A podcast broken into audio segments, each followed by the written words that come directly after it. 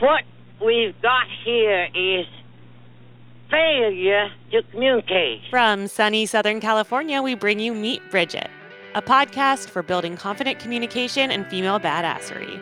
We spotlight women who have bridged the gaps in their lives by building strong relationships and speaking their teenage dreams into reality.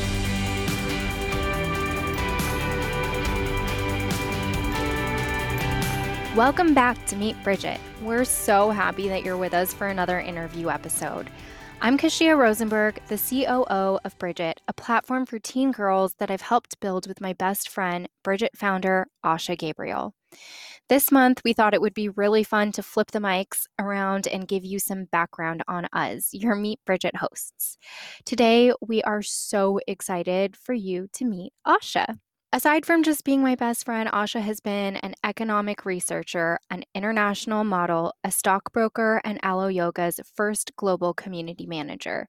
She has a USC MBA and is currently a luxury real estate agent in Newport Beach, California. Along the way, she married her soulmate, beat thyroid cancer, and is a thyroid health advocate. And she recently had her first baby girl and my newest best friend, Eden. And of course, she has been working to help teen girls build confidence and communication skills through Bridget for the last five years. Have a lot of questions? So do I. So let's dive in. Hi, Ashi. Hi, Kishi. Oh my gosh, thank you for that incredible intro. You're so welcome. awkward for us like interviewing each other because this is going to be all stuff. Well, mostly stuff that we know about each other, but yes, maybe but we'll get new nuggets. I think so, and and lots of things that we just we need to share with the world. The world needs to see it. So let's start with a little bit about your role as CEO of Bridget. What does that mean to you?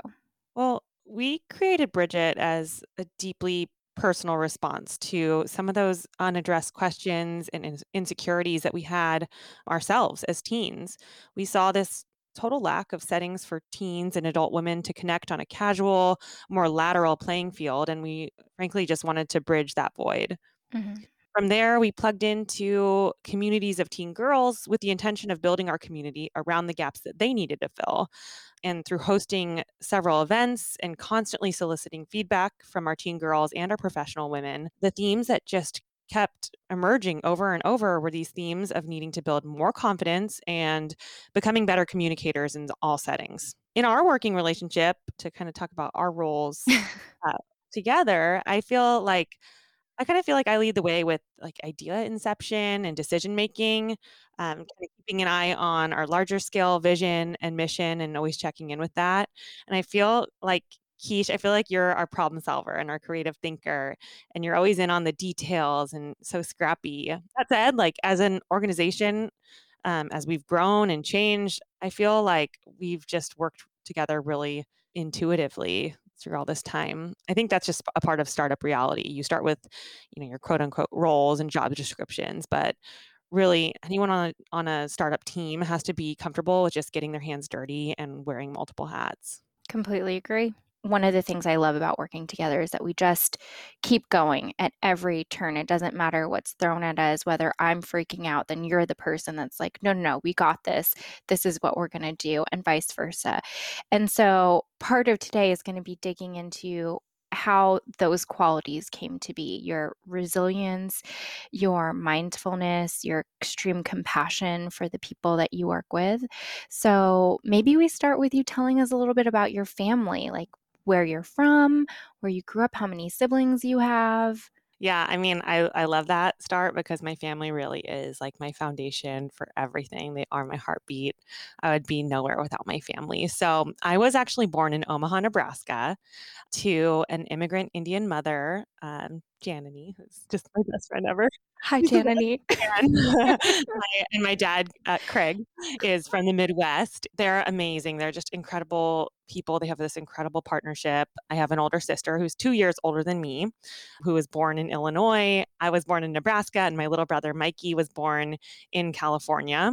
So I'm a middle child of, of three kids. We grew up in Northern California in Redding, and it's just this kind of small mountain town feeling place. But we grew up in a really wholesome way because it was that kind of small town. My parents worked in the same eye doctor practice together. My mom was definitely like the definition of a working mom. She she managed to balance working but also being so present for all three of us in every single Mhm. way. We were like the kids that were involved in every extracurricular activity. We are constantly going on road trips with our family. Like my dad would like read books to us on Sunday nights. Like my my family life was really just something so special. And I realize that more and more the more of the world that I see. Yeah, like Redding, I mean, it is so beautiful, but it, it really is like you, if you're driving from San Francisco, you kind of eventually hit Sacramento and then you keep going north on I-5 and it's just farmland, you know? Mhm.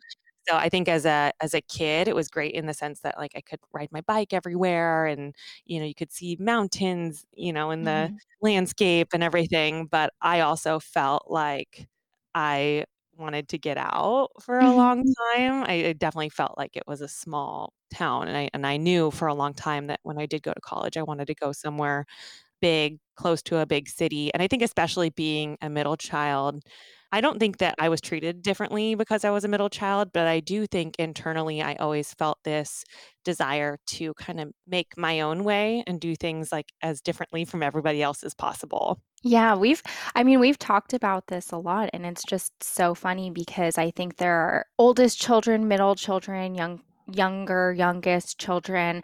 There are all these idiosyncrasies, and it's not necessarily because of what your parents did per se, but for me at least, and I think maybe you've expressed this a little bit too, it's like as the oldest daughter, you find that your role, and maybe it's one you create for yourself, but your role is innately being an example for other people and kind of caring for them. So everything you do has like this tiny amount of am I doing this right? Am I doing it well? What do people see when I'm doing this?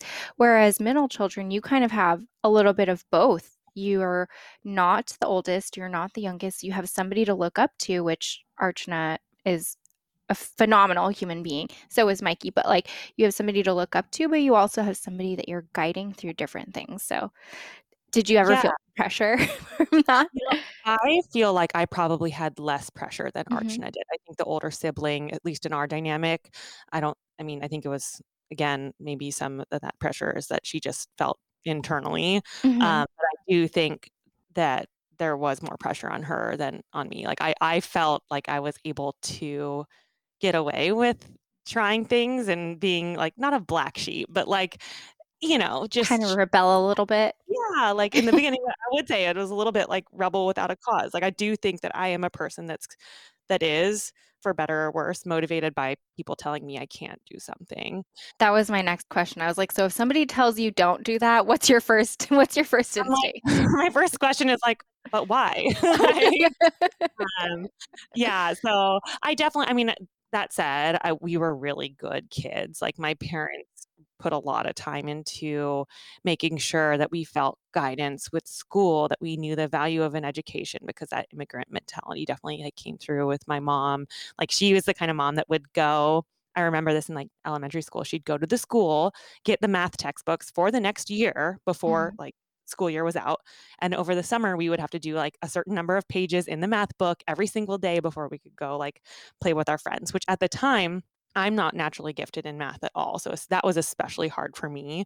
So it was miserable. Like at the time, I thought it was like the worst thing ever. But looking back, it just like all these little ways that my parents really tried to give us a leg up. So, anyway, so through school and everything, like I I don't know. I, I felt like I was always trying to find like my my little spaces just to be me and be a little bit different from my siblings. So mhm. like when I especially when I was younger, I found dance and particularly ballet, and that was like really impactful for me. It's so funny because you are so outgoing now, but I I know you to be the introverted extrovert. I don't think most people would get that off the bat because when you walk into a room, you have this very commanding presence and this like quiet confidence about you. So I don't like it's it's so funny witnessing that and then knowing that you were so shy as a kid. Did you have a big group of friends, a smaller group of friends, or were you mostly like were you and Archana and Mikey kind of like a little pack? Yeah, I definitely think like when you grow up with siblings, no matter what you're doing, especially as a middle child, like there's always someone like I was never left out. You Yeah. know, as a kid. Uh, at school, I like I would never really call myself like popular, but I wasn't really like an outcast either. I was Mhm. kind of like okay with everybody. Um, but I never had that like group of like 10 friends and we were all best friends. Like I had one or two very best friends and I don't know. I I think I kind of just floated in school a little bit. I think that I, uh, in school, in high school particularly, I was so focused. I'm a kind of person that, like, if I get my mind set on something, Mhm. it can be like I can obsess over certain goals and into and like just not be tunnel vision a little bit. And Yeah. in high school, it was getting into the best college I could. And in my mind, I was like, okay, then I have to be in all the AP classes and get over a 4.0. Like I have to try to be the top person in my whole class. And I have to do every single club and found a club and be the best at dance. So so much of my time and energy was invested in creating my college application Yeah. that I think that I, sometimes I let the more free feeling things that come along with being a young person, I let them fall by the wayside a little bit. Mhm.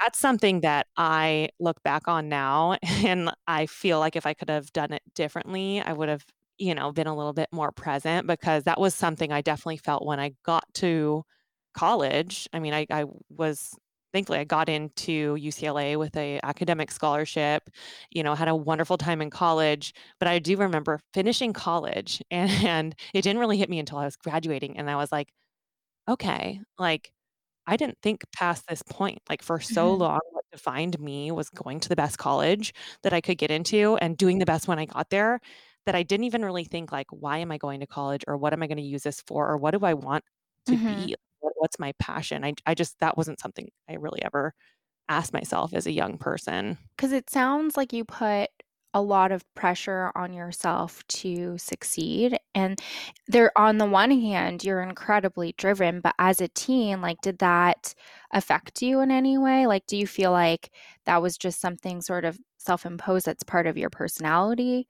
I think it is part of my personality, but I think that like that intensity of focus probably made me not super like, you know, I wasn't super cool. like Yeah. I had friends. I don't think I, anyone really hated me, but I definitely wasn't like a cool girl. Yeah, it's just really interesting that from a very early age, like, having one thing in mind kept you so driven and focused all the way through to college.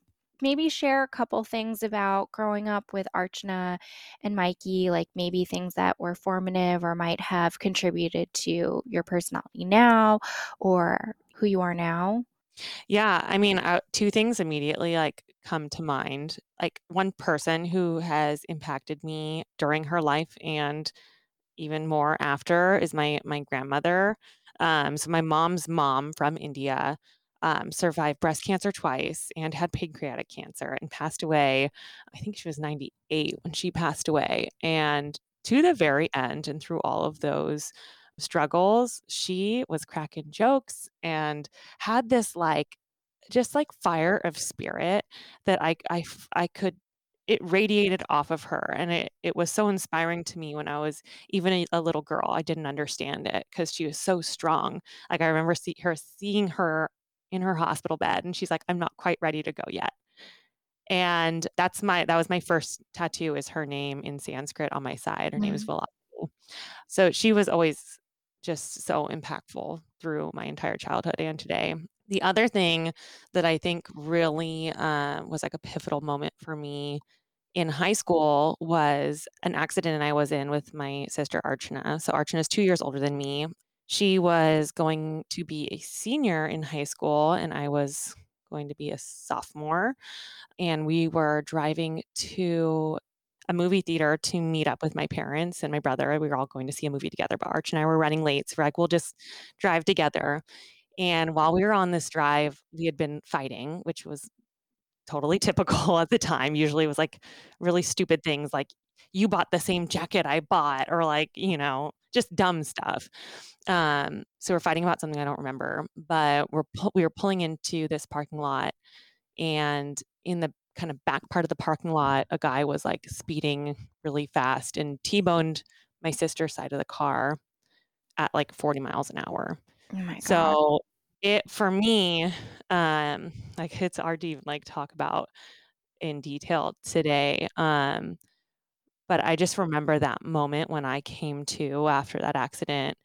I didn't open my eyes for a moment, but when I did and I saw my sister's face and she was unconscious and there was glass and blood and everything, and, um I, in that moment, could only conclude that she wasn't going to come to, and I just remember screaming her name and everything that I thought she would had maybe hadn't heard from me or didn't know or what she would need to know in those final moments in case she didn't come to, and that was such a an earth-shattering moment for me because up to that point, my relationship with my sister was just what it was. Like, it was like, I have a sister and we fight sometimes and she's annoying sometimes. Yeah, she's like, you know, my best friend, but Mhm. um, it's just a thing. And I didn't realize how much of my identity and my worldview was shaped by the fact that I had been gifted a sister to live life with. Um, she did come to, obviously, and um, she had shattered, a shattered pelvis and she was airlifted into another hospital and everything. Um, she's healed beautifully, didn't have to have any major sur- surgeries or anything. She's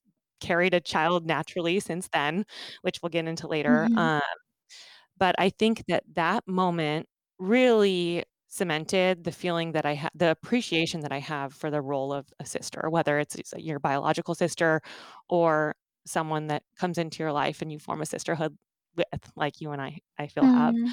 But it also, I think, took that element that I always had in school of like hyper focus and sometimes like contr- over control of trying to over control myself particularly more than like circumstances around me and that amplified it i think at that time i, I after that accident i do see it like there was a very strong period of my life and i feel echoes of it today where i tried to find things that i could really control about my life I mean that it's an incredibly traumatic experience for anyone at any age, but especially at the age that you are at in your teen years. I think trauma like that really embeds itself and becomes so formative because you know, it lives within the person that you are and becomes part of the person that you are and I can't I can see as somebody that knows you really well how that's affected you in certain ways. And I, I can see like the threads throughout your life of like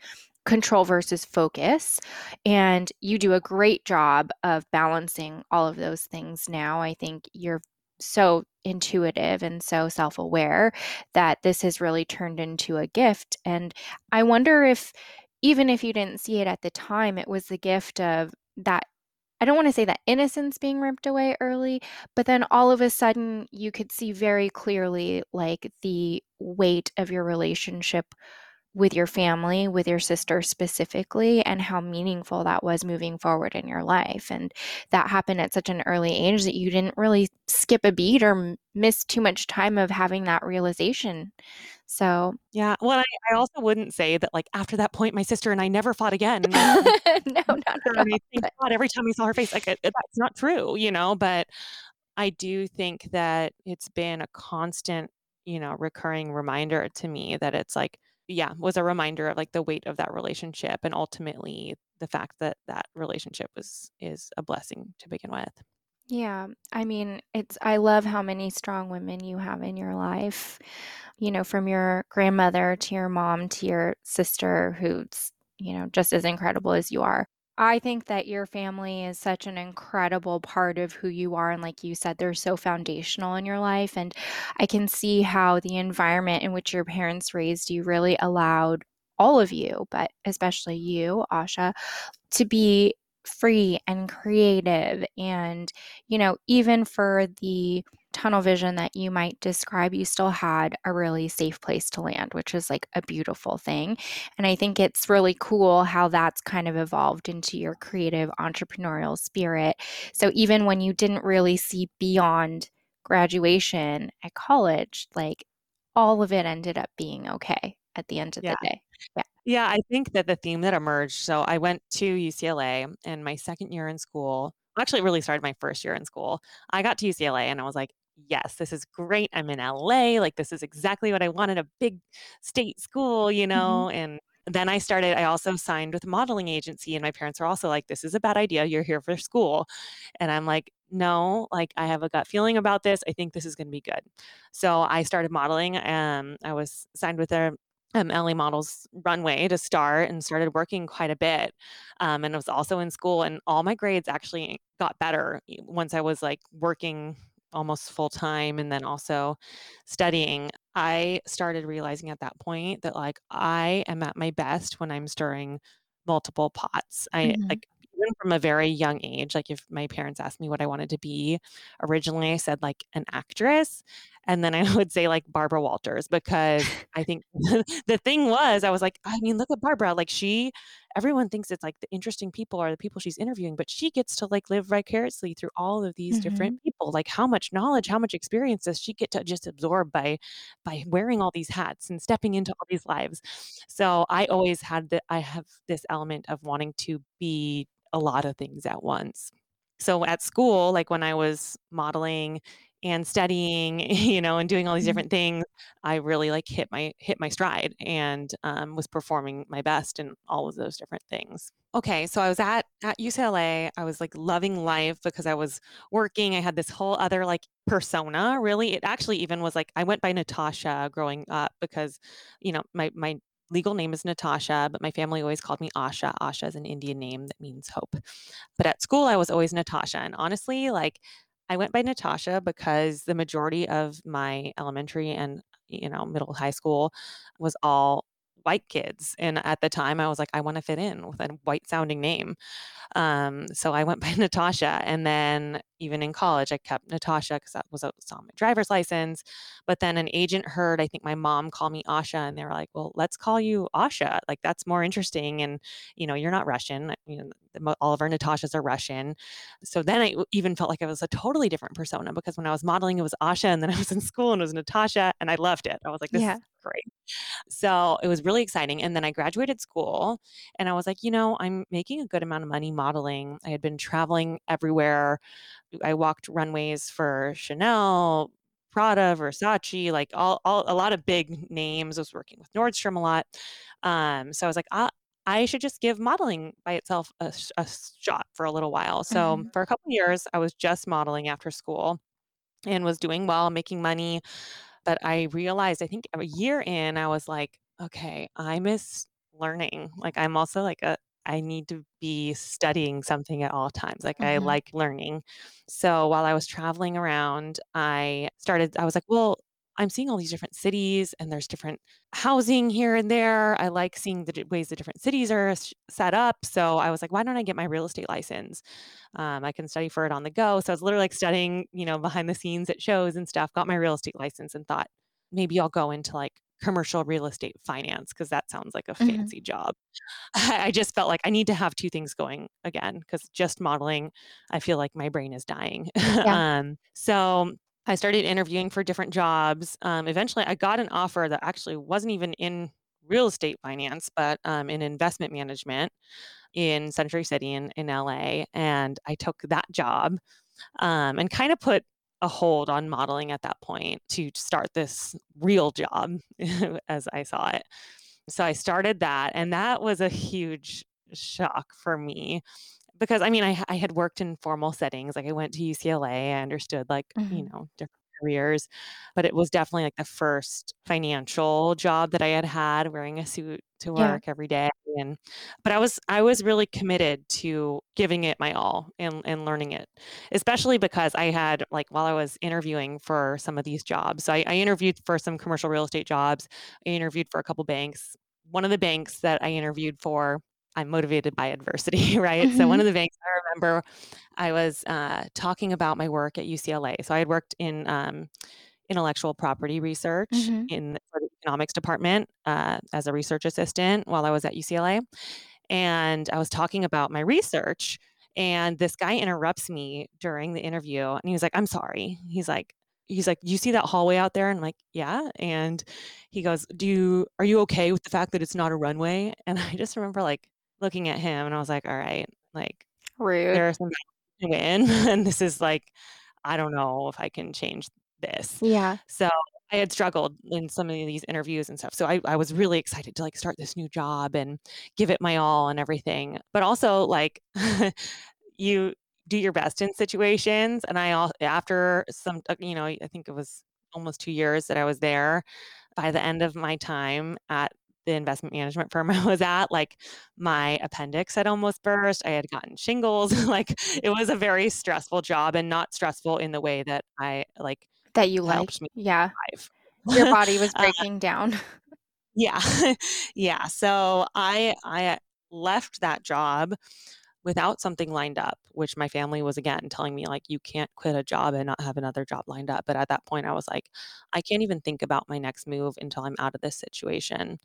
But one thing I did do while I was at that role, I was managing money for all sorts of very wealthy individuals, trusts, estates, nonprofit institutions. So I did learn a lot about like how nonprofits are set up. hmm And I had been volunteering teaching SAT classes in the inner city at USC on the weekends. And I realized that, like, okay, I want to do something with these teen girls. I want to help visibility. I want to help them see themselves not just to college, but beyond and help them get there. So I was like, okay, I guess the way that I have to do this is as a nonprofit. So I started a nonprofit based on like studying the documents, you know, the foundational documents of the nonprofits that I was managing money for. So when you are working at the financial institution, were you already starting to imagine Bridget coming to life, or was this something that started after? Because I actually, even though I was there almost at the inception, I don't, I Mhm. actually don't really know whether you were working at that time or if you had already left. I was. And I'm actually so grateful for that role. I think that this is something I love imparting to our girls is that any job that you take is going to, especially when you're young, it's going to teach you something. And Mhm. and even if it's teaching you that like this is not for me, that is a step forward. Yeah. You're eliminating all of the different like possibilities for yourself uh, or, you know, paths that you can take and that's productive. So I am really grateful. At the time, I was realizing like I'm unhappy in this role for myself, so unhappy to the point where I was like really seeking uh, fulfillment somewhere else. And that's what led me to being like, I have this idea, and I started Bridget while I was I was still working there. So I love how e experimental you've always been too, and I think that that's been that's been, like, a really cool trait of yours because you have this fearlessness, and whether or not you actually have fear within you or not, I and I'm sure at times you have, but it always comes off as this fearlessness and this confidence and just, like, this willingness to say, like, "Let's try something new and let's just see what happens." So that's really cool. And I also I wanted to kind of touch a little bit more on what you were saying to young girls trying different jobs and trying different experiences and using all of them as learning experiences rather than the be all end all because you transitioned through you have transitioned through multiple different things that outwardly look quite different like finance Mhm. and real estate are very different from modeling and modeling is really I mean, even though you started doing that in college, I imagine that, you know, in high school and early on in college before you were scouted, you were focusing on academic pursuits. So, can you speak a little bit more on how you leverage your different talents or how you kind of pulled all of that together to jump from point A to what looks like point C, but for you it was point B? yeah. Yeah, I mean, I think that the biggest change that happened in those years for me was that when I was in college, and this even applies to like my romantic relationships, when I was in college, I thought that I need to conform myself to fit the roles that I aspired to. Um, so I did that in my relationships. I did that when I first started modeling you know, some of those like control issues that emerged after my sister's accident for me was like borderline eating disorder, like real skinniness. Um, and I was a ballet dancer. So, like, when I was first starting modeling, I was so fixated on making my body like a perfect size or um, you know when i would get rejected for things i was really really down and i took it super personally.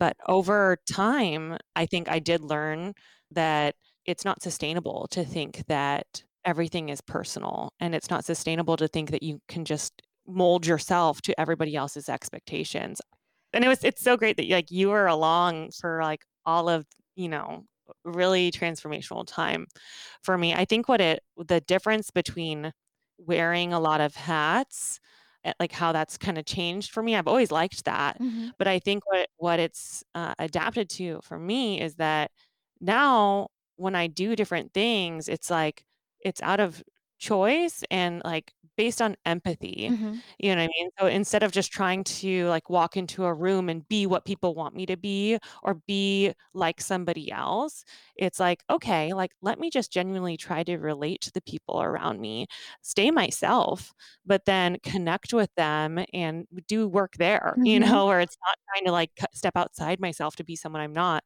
but really just like, let's see how many different roles I can wear while still sitting in my chair and being me. I love that. And I I see you really walk that talk. And so that's that's a really cool thing and I think that's a gift that you've always given to any of the girls that have stepped into any of our Bridget events and to all of our partners and sponsors and guests. And so that's super cool. in that founding period too, I think when you start anything, I mean, some people would just have that like blind confidence. I definitely did not, you know, and especially in the beginning, there's always this feeling of like, is this even a real thing? Are Mhm. people going to think of this as a real thing? You know, at the in the beginning when we were a nonprofit, now we're just a normal company, but like in the beginning, you know, I started researching like starting a nonprofit and everyone's like, "Well, you have to fundraise." And I'm like, "How if I'm spending all my time fundraising, like how am I going to actually spend the time doing the things? Like we have to figure out if like the help even helps Yeah, the providing the world." value. Yeah, so we were like, "Okay, fine, I'm just gonna, like, fund this out of pocket, and we'll just get scrappy and figure it out," but that also meant that, like, okay, if I'm gonna just be paying for this, like, I have to keep the job while we're doing this, so, like, I had quit my finance job, thankfully, got a call, um, from Alo Yoga, from their marketing director at the time, because I had modeled for them a lot, and I knew all the yogis, and I was kind of yogi like, the yogis in their community, right? Mhm. I was friends with them, but they knew that I was also, you know, I'd gone to college and everything. So they offered me a job to come on board and be like their first community manager and kind of start that department and run their partnerships. i helped start their nonprofit that's called Alo Gives. Um, so really kind of came on to start a new commu- like a new department there that was was going on in another kind of crazy fun like exciting professional experience before business school even Yeah, and it was so awesome because you took every single lesson you learned along the way and like infused it into Bridget. And we, I mean, it only ever benefited us.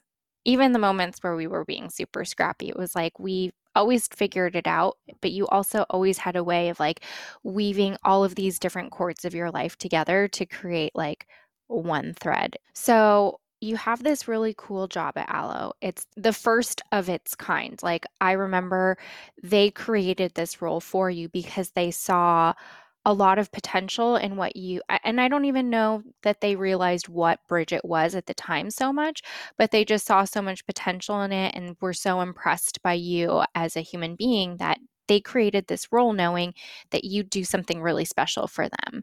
And like tell us a little bit more about that time in your life. I feel like it was very fun for you, but then you had to yeah leave it.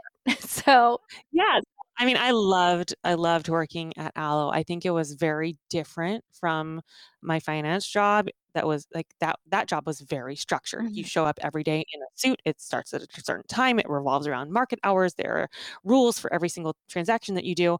And then I showed up at Alo and like everybody's wearing yoga pants or fashion clothes and you know, like the CEO is like riding around on like this little hoverboard thing like it was totally the feeling of a startup, even though it was really starting to there like a lot of, you know, great marketing work had Mhm. already been done there, that they were really taking off as a recognized brand in the activewear space. Um, so it was exciting to be there. Like I got to do a lot of yoga. We would have like daily yoga classes, but it was unstructured too. It was very much like a, the feel of a startup that like, you know, I'd be getting texts from my boss at like Saturday night, you know, at Yeah. midnight and be to be responding to her. And, you know, there's just like, there was so much going on. It was, there were like tough, stressful times, but I learned so much and it was in a industry that felt very um, aligned with who I am.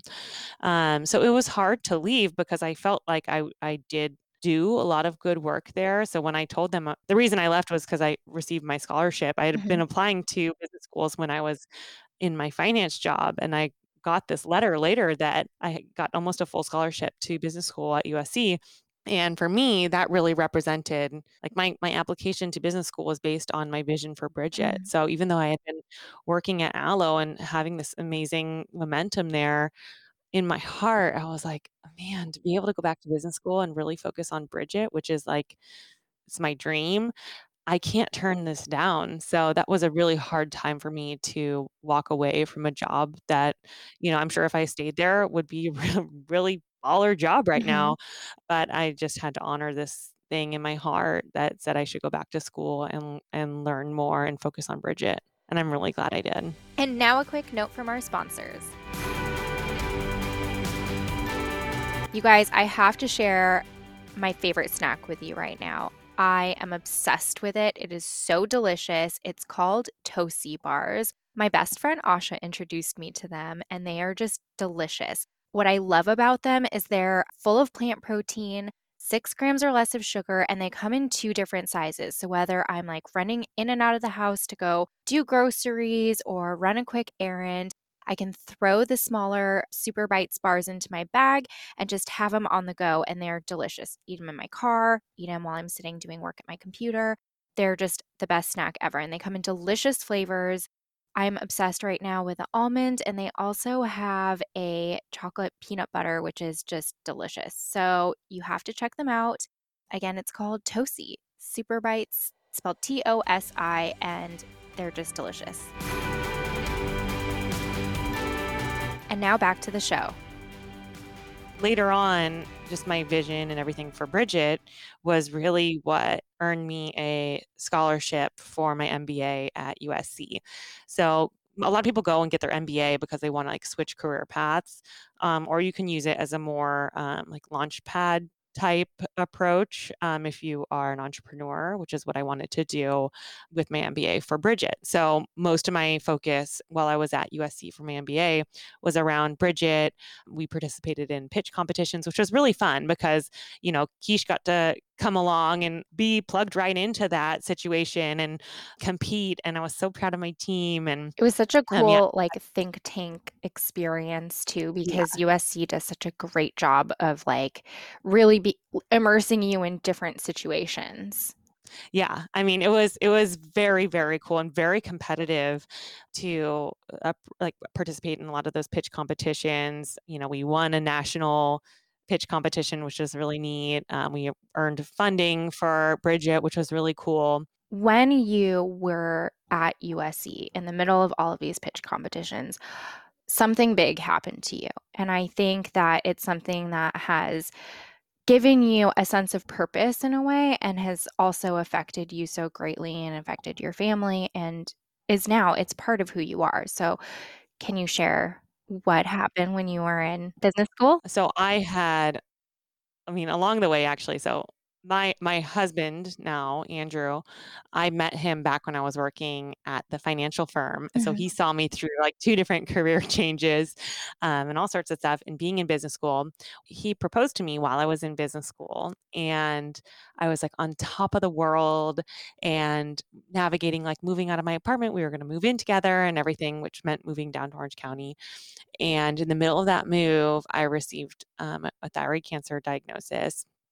And uh, so many people say that like when you get that call or you have that moment, like you'll remember it forever. Like I, I was on my back patio and literally like fell to my knees. I couldn't believe it. I'm like, me, like I'm so like I, I feel like I'm a healthy person, like doing so much yoga and all these different things. And it was just like a smack in the face, especially because I had just gotten engaged. Like I remember feeling for a long time guilty that my husband had proposed to me and I felt like I was giving him like like I was a uh, what do they call that? Like a lemon, you know? Mhm. like like I I remember telling him I was like you can take it back, you know, cuz I have cancer and I don't want you to deal with that and he was like rolling his eyes and I mean to this day I really feel like me being able to witness how he supported me through that time and what a rock he was was such a such a gift to my whole idea of marriage and how it's been since then. Mhm. Um, it gave me so much confidence in marrying him because he was just so there for me. But yeah, so I was diagnosed with the cancer within a month. I was having a full surgery to remove my thyroid, which was crazy because it's like a, you know, your throat getting cut open. But now I'm like completely on artificial thyroid hormone. I had uh, radioactive iodine therapy shortly after that, which is basically they give you a pill that is intended like the radiation kills any remaining cancerous material in your neck.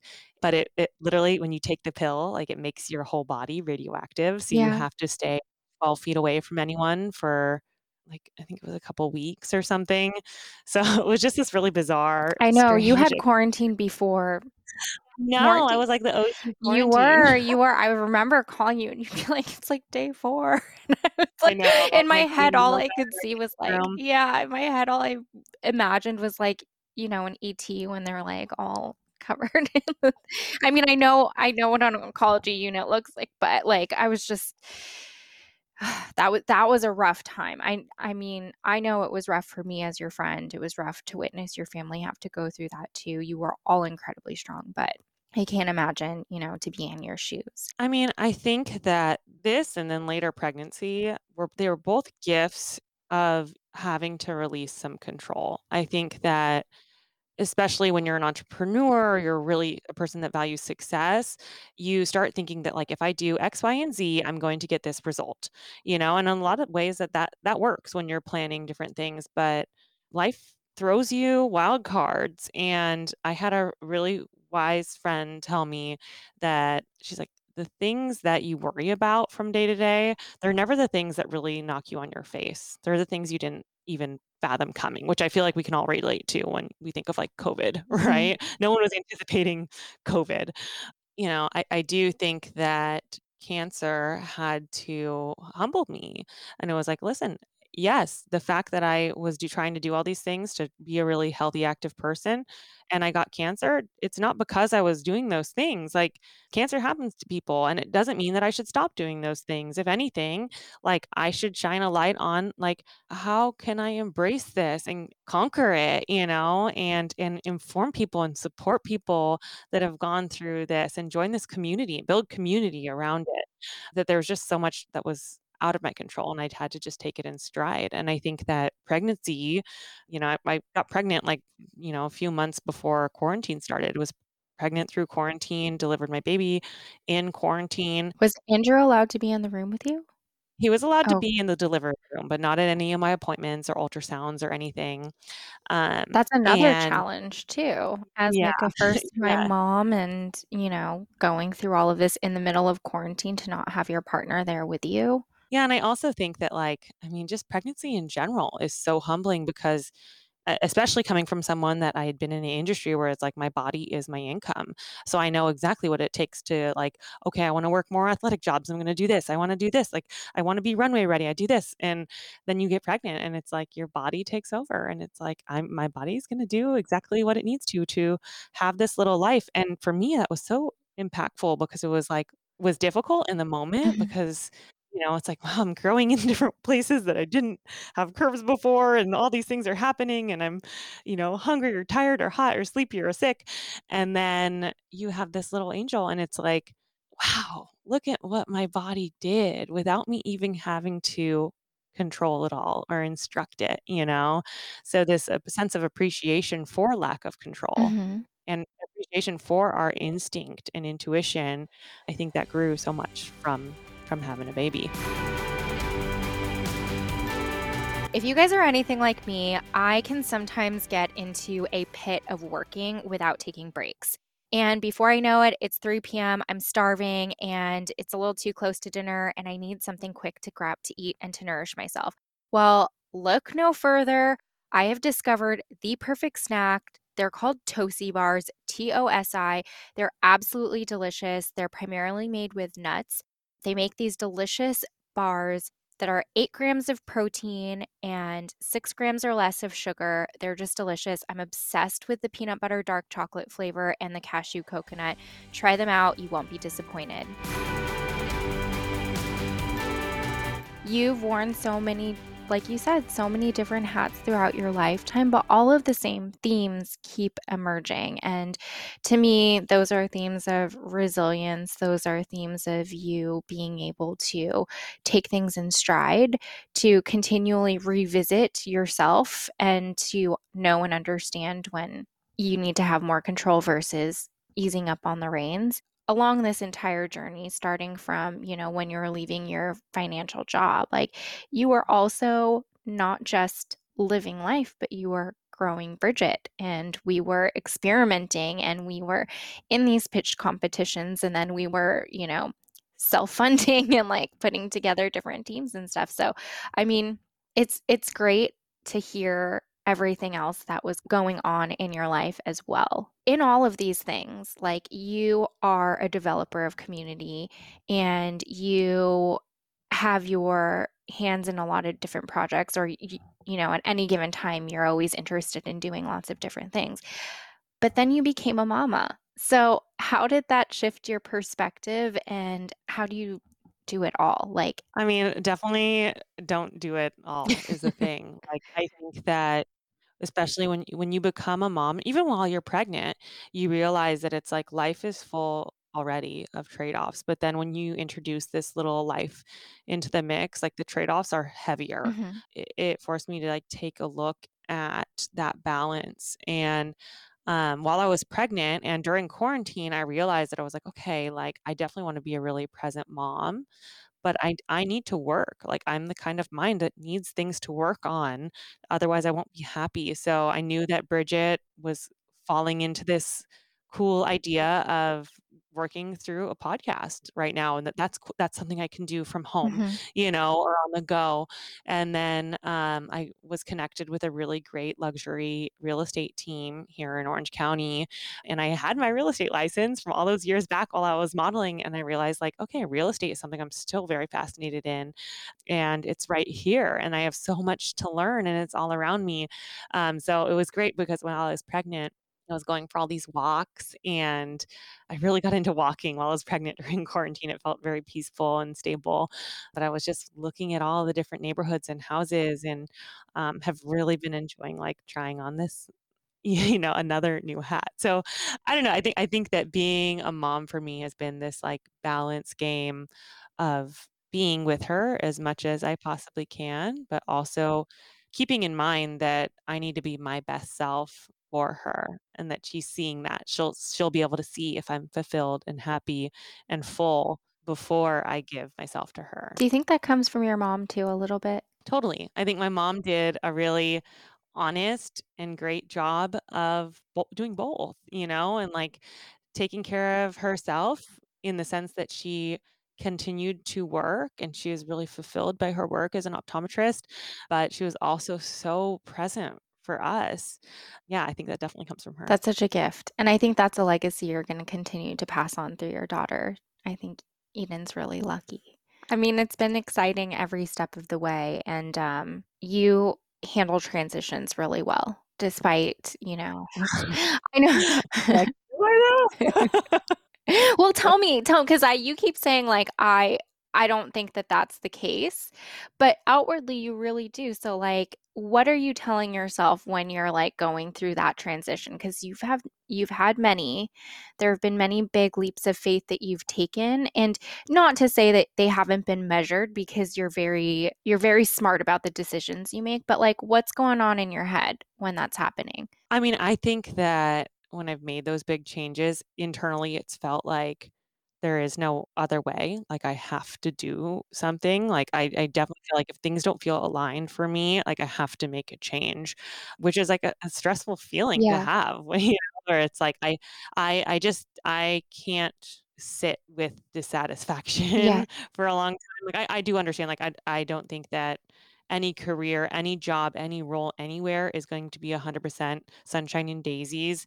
You know, it's hard work, it's hard days, but I do think that especially while you're young, like, if you aren't satisfied in the job that you have or the role or the life, like, the daily work that you're doing, like, especially if you're young, like, change it, Mhm. change something, you know, because there are so many different opportunities out there, and it might feel like, "Okay, what is the common thread between being a model and being in finance and being in a marketing place, you know, and doing this and that?" Like, it doesn't yeah, they're all they're different industries, quote, unquote, but in in my experience, I think that there have been common threads and things that I've pulled from each one that all tie into what I'm doing today. Mhm. So, I don't know, I'm I'm not afraid of, like, big change, but I definitely wouldn't say that, like, those moments are graceful. Yeah.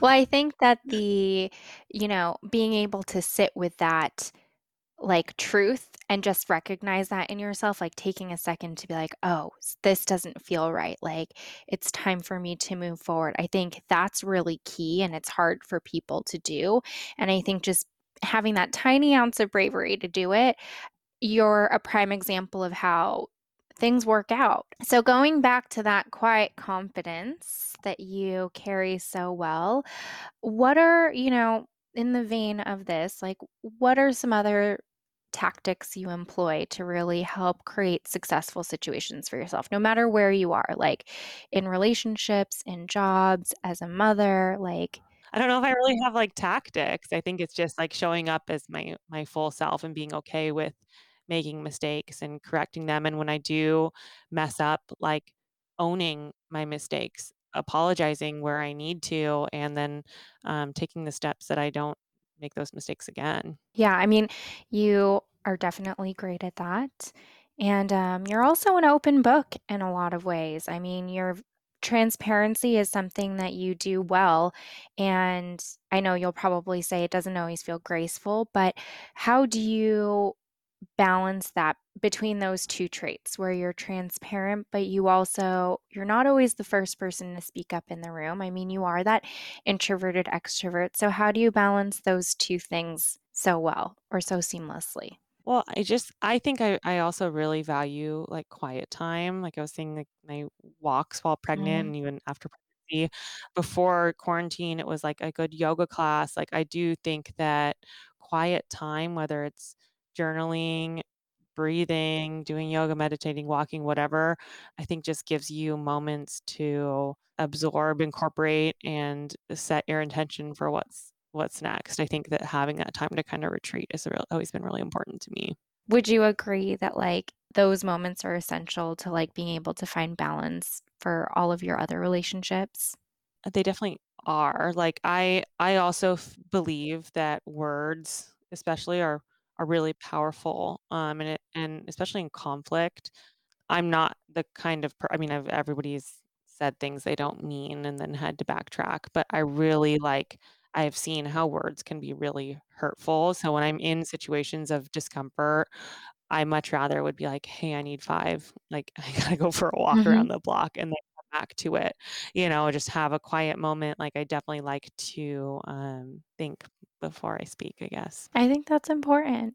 Okay, well, we are coming near the end of our time together. Let's transition into something fun.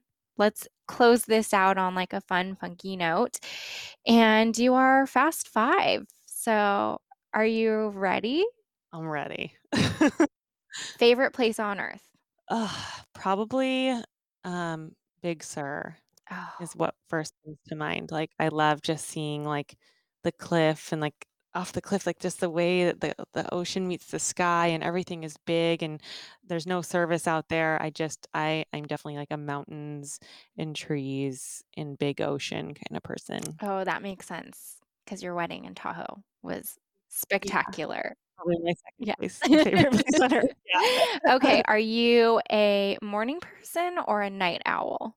I'm definitely a morning person. Like I love the feeling of like waking up before everybody else is woken up. Like I like feeling like I have a head start on the day. I love the quiet of like the dawn.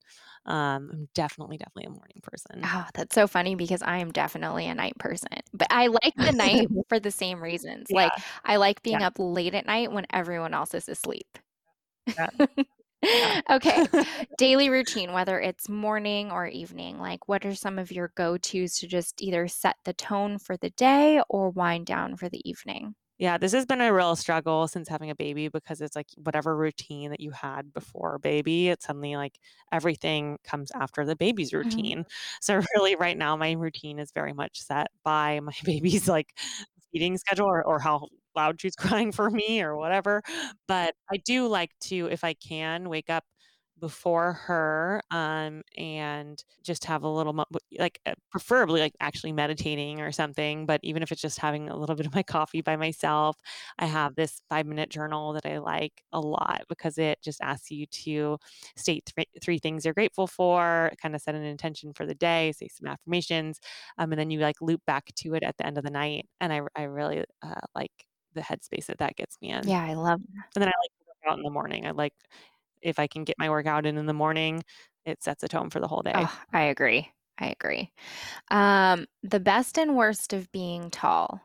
Oh, you know, I love being tall now. I think that I I love that you walk into a room and you command a Mhm. presence. Um, but it was really uncomfortable growing up. I did it took me a while to grow into my own skin. I was definitely like the tall girl. I shot up, I think it was my freshman year of high school, several inches. But even before that, I was always just like a lanky little person. And I remember like my mom would buy jazz pants for me for like my dance recitals. And she'd have to like buy the size up and then she would kind of just like taper the sides in so they would fit me. And I would have this like really awful um like penguin crotch. and you could like the videos and stuff, it just looks so terrible. But um it definitely like buying pants is a struggle. Like if I find a pair of pants that are too long for me, it's like a very quiet, eccentric victory in my mind. I love that. I also love that your mom went through like the whole process of trying to taper your pants in. oh, another shout out to Shannon. This one did it. Yeah, Okay, we made it work. this one's a fun one, I think, because I have a feeling it's going to be mostly centered around Eden. But what is in your purse these days? Oh my God, it's such a different life, right? Like I, I, I love bags, you Mhm. know, like I, I, do love a good handbag, but so many of mine are just in their dust covers and probably won't see the light of day for a long time because my main bag is like my diaper bag now. So it's like a mix of uh, diapers and I mean, I don't know how it gets so heavy, but like babies need so much stuff and burp cloth and all these things. But yeah, I mean, really, e- everything is in my handbag. Lately, it's I've been like surprising Oh myself my at like gosh. we, you know, we're on trips and Andrew's like, "Oh, do you have like this ointment?" I'm like, "Yes, it's right here. Here's the sanitizer. Here's like eye drop solution. Like all these different things." Um, because you just got to be ready for anything. So if we're out and I need anything, I know who to go to. yeah. Well, at least it's like a diaper. I got you. I mean, honestly, Edie's growing so fast that her diapers might fit me. Straight up, I'll just cradle her in one arm and you in the other. I know. I would love that. I would love nothing more. pretty much every, every one of our pictures to start with, you and Yeah. I, like you end up like nestled somewhere in my Yeah. bosom. So I don't hate it. I'd be lying if I said yeah, I did. Okay. literally like the tallest and the shortest girl Yes, in the room. it's okay. You know, the exact opposites attract. Yes. Okay, looking back on your teen self, and this is this isn't part of the Fast Five anymore. That this is, you know, purely like food for thought, something to just kind of end on like a thoughtful note. Looking back on your teen self, what is one attribute you had that you didn't see value in, but that you appreciate now?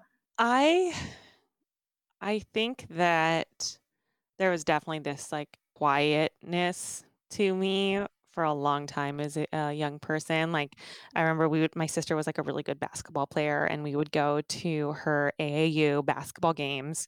You know, and I was younger than her. Like I played basketball, but I wasn't very good at it. But I remember I'd be like at these games, but I'd be like reading novels at them and was like that dorky, but like quiet and just in my own imagination inside my books and stuff. And like all these whistles and stuff would be blowing around me and I would just be like reading my book, you know? And, you know, I thought that side of me was just really dorky, that kind of like little imagination that loved reading, loved writing, loved making up stories. Um, I thought it was dorky. And I, and I think that that side of me is really something that I treasure now because it's still there. And I think it's like the young part of me, you know, and I, and I see little glimpses of it in my, my daughter's eyes and I hope I never lose it. I don't think you will. I think knowing you, you'll be this special for the rest of your life. If I have you around telling me I am. um, well, thank you so much for taking the time to share all of these beautiful things with the people who take the time to listen to us. I think that, you know, working with you is something that brings me so much joy because you are, like I said, a person who walks your talk. You're very intentional in everything you do, you're very creative. You've built this community to be something long lasting. Something that provides value to teen girls and to women. And I think that that is something that resonates with the people who are a part of our community. And so I'm grateful for you as a partner and as a friend and as a mommy, not my mommy, but I get to look up to you and your your skills and so thank you so much for your time today, Ashi. Well, thank you, Kishi. Again, it's just like every good thing that I've ever done is really because of someone amazing that has helped me or that I've met. So I owe so much to obviously, I mean, we talked about my mm-hmm. family, mm-hmm. my husband, my very best friends like you. So I take no credit for anything good in my life, but I'm so appreciative. Well, you're a part so. of the community you built. All right.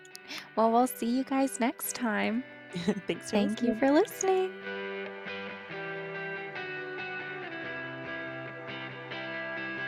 And that's our show. If you liked what you heard today, please like, subscribe to, follow, and share Meet Bridget with your circle. The best way to help our work here is to rate and review our podcast. We're listening and constantly working to build something helpful for you. Catch you next time. Did you have an awesome time? Did you drink awesome shooters and listen to awesome music and then just sit around and soak up each other's awesomeness?